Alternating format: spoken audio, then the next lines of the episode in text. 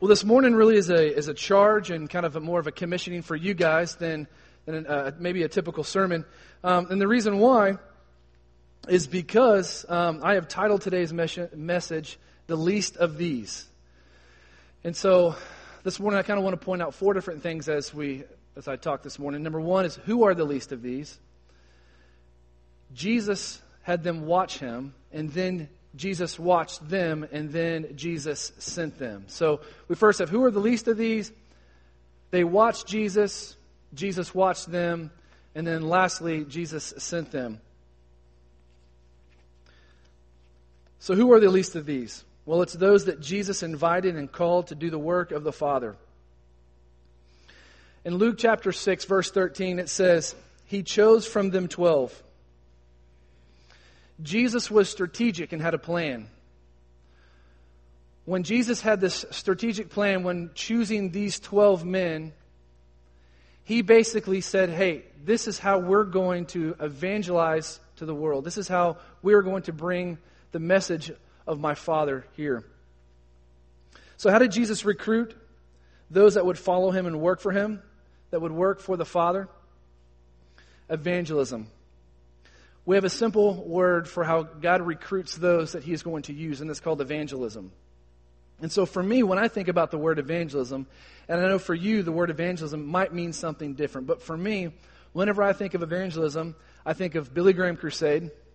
And the other thing that I immediately go to is uh, Promise Keepers. I remember when I was, I think, 12 years old, somebody took me to a Promise Keepers conference. It was in the Astrodome, and it was this massive thing. I had no idea what I was even walking into. And in the course of the weekend, hundreds and hundreds of people trusted Jesus Christ as their Lord and Savior. But I'm curious, and I wonder what you guys think evangelism is. Is it a mission trip? Is it something that is, it's a program or a conference here at a church? But evangelism is not those things. Yes, Jesus spoke to the masses. Yes, Jesus called out to those to come listen to him speak. But Jesus' master plan of evangelism did not necessarily always mean to the masses.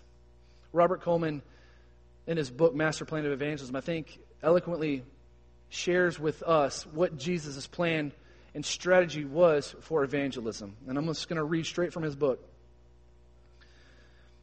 He chose from them 12, Luke 6:13. Men were his method. It all started by Jesus calling a few men to follow him. This revealed immediately the direction his evangelistic strategy would take. His concern was not with programs to reach the multitudes, but with men whom the multitudes would follow. Remarkable as it may seem, Jesus started to gather these men before he ever organized an evangelistic campaign or even preached a sermon in public. Men were his method of winning the world to God. The initial objective of Jesus' plan was to enlist men who could bear witness to his life and carry on his work after he returned to the Father. John and Andrew were the first to be invited as Jesus left the scene of the great revival. Andrew then brought his brother Peter. The next day, Jesus found Philip on his way to Galilee, and Philip found Nathanael. This is no evidence of haste in the selection of these disciples, just determination. Jesus, then, the brother of John, is not mentioned as one of the group until the, the four fishermen are revealed several months later. To jump a little bit further down. As one might expect, these early efforts of soul winning had no immediate effect upon the religious life of that day. But that did not matter greatly, for it is for it at for as it turned out, these few converts of the Lord were destined to become the leaders of his church that was to go with the gospel to the whole world and from that standpoint, standpoint of his ultimate purpose, the significance of their lives would be felt throughout eternity. That's the only thing that counts. Jesus' master plan of evangelism was this I'm going to go get who I'm going to disciple, and I'm going to bring him with me. I'm going to set my heart on the Lord, and he's going to reveal to me who he wants me to bring along with him. Who is supposed to tag along with me?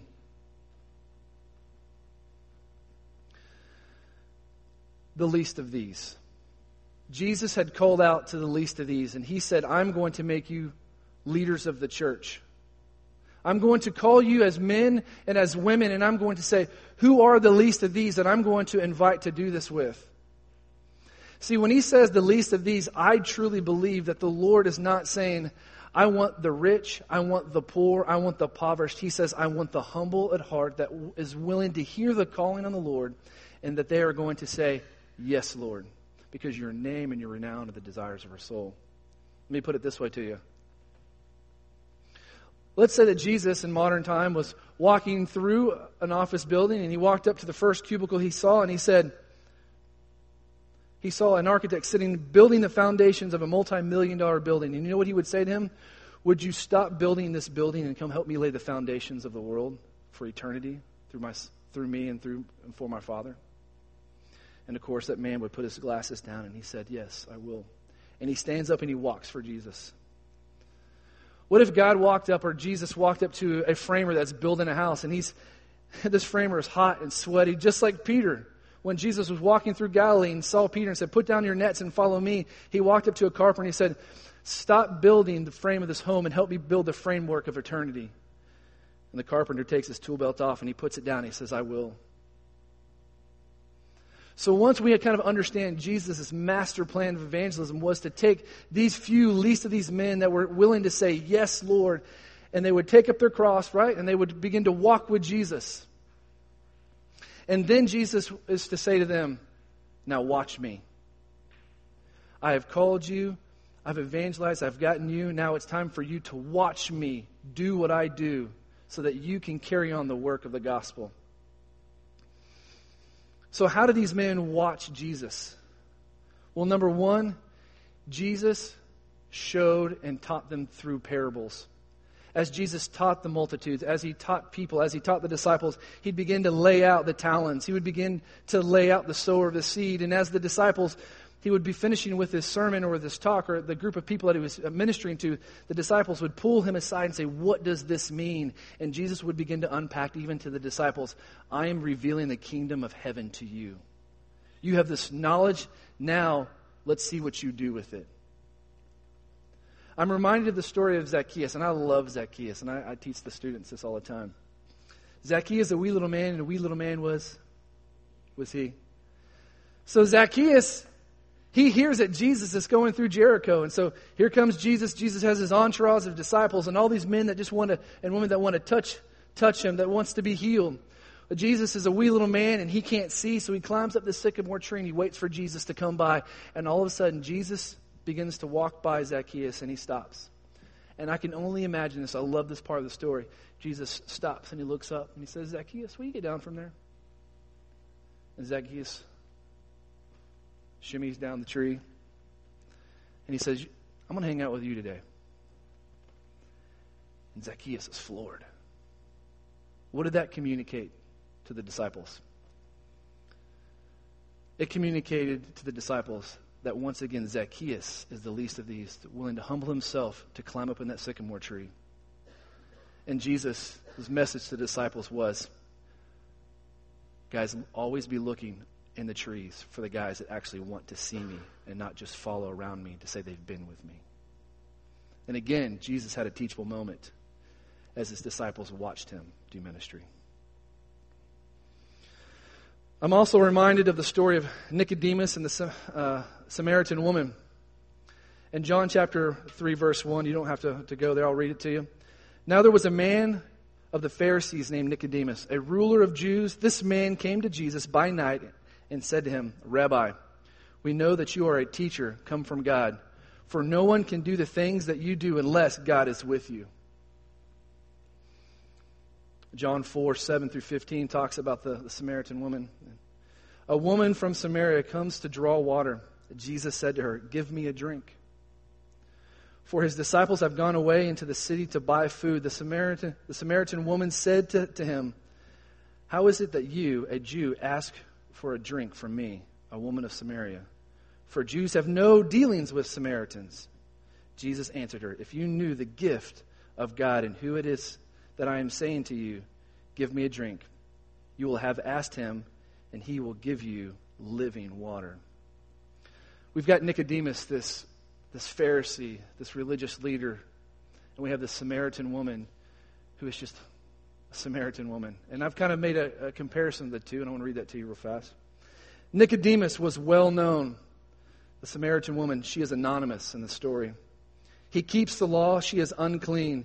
He is a religious leader, she is an outsider. He is a great teacher, she believes in Samaritan heresies. He is a government official, she has no power. He is morally respected, she has no moral respect at all.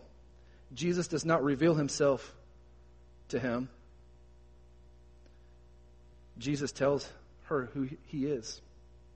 He hides in his belief. She meets Jesus and she shares Jesus. I know for a fact that everyone in this room can relate to the Samaritan woman simply because we are all like sheep and have gone astray.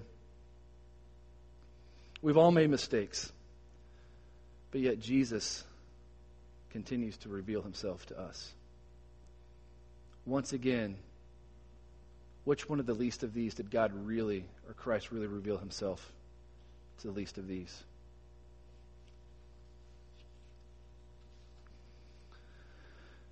God calls the least of these, and he says, Now watch me. Once I've recruited you, now watch me. And then what he says is, Now it's time for me to watch you. And we're going to jump all the way to Peter um, in Luke chapter 22. And, and this is when Peter cuts off the soldier's ear. And this is, uh, this is what happens. This is what takes place in Luke chapter 22. While he was still speaking, who Christ was still speaking, there came a crowd. And a man called Judas, one of the twelve, was leading them. He drew near to Jesus to kiss him, but Jesus said to him, Judas, would you portray the Son of Man with a kiss? And with those that were around him, they said, Lord, shall we take the sword? And one of them, Peter, struck the servant of the high priest and cut off the, the right ear. And Jesus, I love this part. Jesus said, No more of this. And he touched his ear and he healed them. Later on down in the passage, it talks about how Peter began to deny Christ and how Jesus was taken away by the soldiers. And Peter and some other uh, disciples walk into a courtyard, and actually, Peter's on the outside, and and then a woman walks up to Peter and says, Aren't you one of the disciples? And Peter says, No, I am not. And later on in, in the passage, Peter denies Jesus two more times, a total of three times. So in one evening, what happens? Peter cuts off some guy's ear. Jesus stands there and he, he I imagine him just picking up the part of the ear and just placing it on there and you're healed and that guy's going, What just happened? And then all of a sudden, Peter denies Jesus three different times when Jesus wasn't around. I'm going to hit the pause button. Let me kind of tell you guys a story that happened to me last week. So, um, all this rain that's been happening, my, I've got three kids. I got a four year old boy, I got a two year old boy, I've got a one year old daughter, and we are ready to get out of the house. And so, Jurgens Park opens up. Uh, Floodzilla is not around anymore. So, we decide to go to the park. And all of a sudden, Luke runs over to this playground equipment. It's kind of this, this, this ladder and it goes up about 10 feet, and then the, the rungs of the ladder go down, it curves, it goes back up to 10 feet, and then it goes back down. And Luke runs over there and he grabs on, he goes up about the third rung, and, and what ends up happening is I run over there and I'm like, hey, buddy, what's up? He's like, Daddy, I can't do it. And I'm thinking, yeah, you can. So what do I do? I, let me show you, Luke, how this is done. So I begin to crawl up. There's no accident in this story, I promise. So, so don't worry. So I begin to climb up the ladder, and then I go up and over, and I go back down, and I come back up, and then I go back down again, and I see this confidence in Luke. So he begins to curl up, and I'm standing. I'm, I'm this, you know, this worried, concerned father spotting his son. He's getting ten feet in the air, and hey, Dad, I can't do it, and he wants to back down. I said, No, Luke, you can continue to go do it. And Luke, sure enough, he crawls back up to the taller part on the other side, and he crawls back down. Yeah, Luke. So proud of my son A couple days later, our life group decides to meet at the same park. And Abby and I are meeting with our life group, the, the adults. The students were playing. And I look over, and Luke, on his own, is at the very top of the playground equipment. And I, Abby and I were like, what, what do we do? what do we do? And I sat there and I just wanted to watch. And I watched Luke crawl down. He goes back up, and he's about halfway down the other side. Abby cheers and yells out, Good job, Luke! And I'm like, Good job, Luke! You know, imagine my four year old just falling. What was the significance of that in, in this passage of Scripture? When Jesus was standing next to Peter and he allowed that ear to be cut off. And what ended up happening is Jesus was able to stand there and say, No more of this, and gave him a teachable moment and healed the guy. And then later on in the passage, Jesus is no longer around. He has stepped aside because Peter has to learn a valuable lesson on his own. So, what did Luke end up having to learn from this? Number one is that his dad and his mom support him and love him dearly. And number two, when he did it on his own, when he completed that challenge on his own, he had confidence in the ability to know that he can do something because his mom and dad supported him. Now, what does this mean for Peter? I truly believe that Peter needed someone to stand next to him with the first trial. And then once Jesus coached him through it, Jesus took a stand back and from a distance watched him deny him three times. And what was in my opinion, I think the purpose of Jesus allowing him to deny him three times was to ultimately for him to understand what the dependence of the Lord really means, that I cannot do this on my own. Let me ask this question What if Peter had been commissioned after a year and a half of his training to go start the church in Acts? I think the book of Acts would look a lot different today than it does. And once again, Jesus had called the least of these he had trained them, He equipped them, and He sent them. They watched Jesus, Jesus watched them, and then He sent them. And we all know that once we kind of know the rest of the story and Jesus' death, His burial, His resurrection. And then Jesus came back to meet them. And he said, Now it's time for you guys to go. It's time for you guys to be sent for you to make an impact in this world and to carry out for eternity what I have physically laid out for you guys. The seniors that are graduating this year from high school, I truly believe with your moms and your dads and your spiritual mentors and leaders, I truly believe. Love that video. Swanky did a great job putting that together. And you heard of all the amazing opportunities these students have had to be trained, to be equipped, to be sent all underneath the umbrella and the security of not just the home, but also the church. But it is time for them to go. It is time for them to be sent.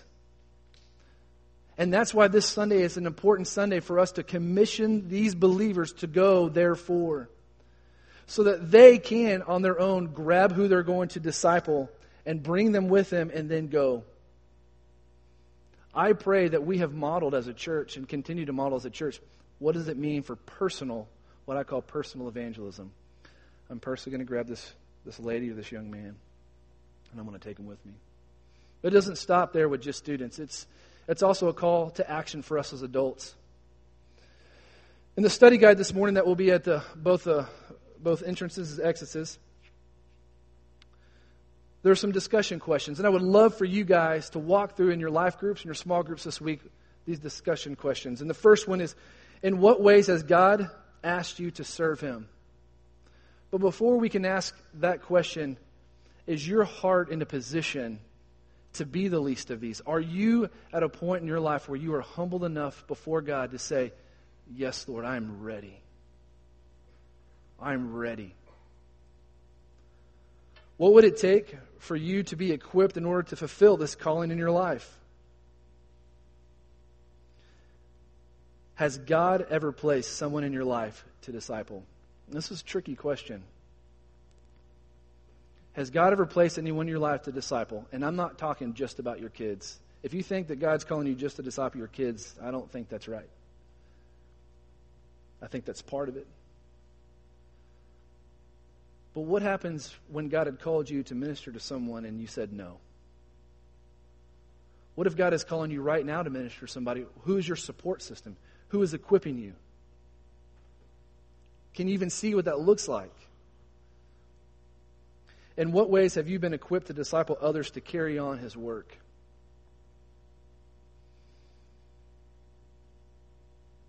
Jesus did not call on 12 qualified men, but rather, he qualified 12 men. Jesus' strategy, he started by calling a few men because his concern, concern was not with large programs or huge church events to reach the multitudes, but with men whom the multitudes would follow.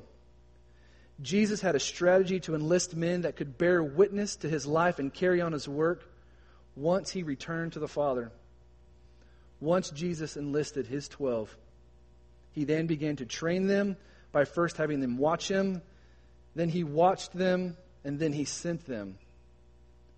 His strategy is to equip the saints for the role of ministry, for building up the body of Christ, in order for believers to go, so that, we, so that way we can carry on Christ's work.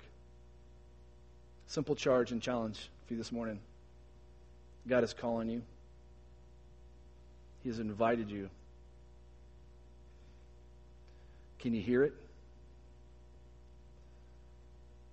Do you have someone that's that you're watching? Do you have someone that's watching you? Do you have someone that is now releasing you and, and, and watching either from a hands on standpoint or from a standpoint that's back? And are you doing that to someone else? And I'll tell you right now, one of the coolest gifts that I get to have is releasing people for the work of God's ministry. And it does not say anywhere in Scripture that it's a pastor's job to do that. God says it's the role of the saints, it's your job. I get the coolest seat in the house to watch it work, like we did with these 20 people, and with every single volunteer that had cried with them and prayed with them and walked with them. That's the coolest thing that I get to do is see that process happen. Are you going to start today to hear that you are the least of these and begin that process that Jesus strategically laid, uh, out for us? Let's pray.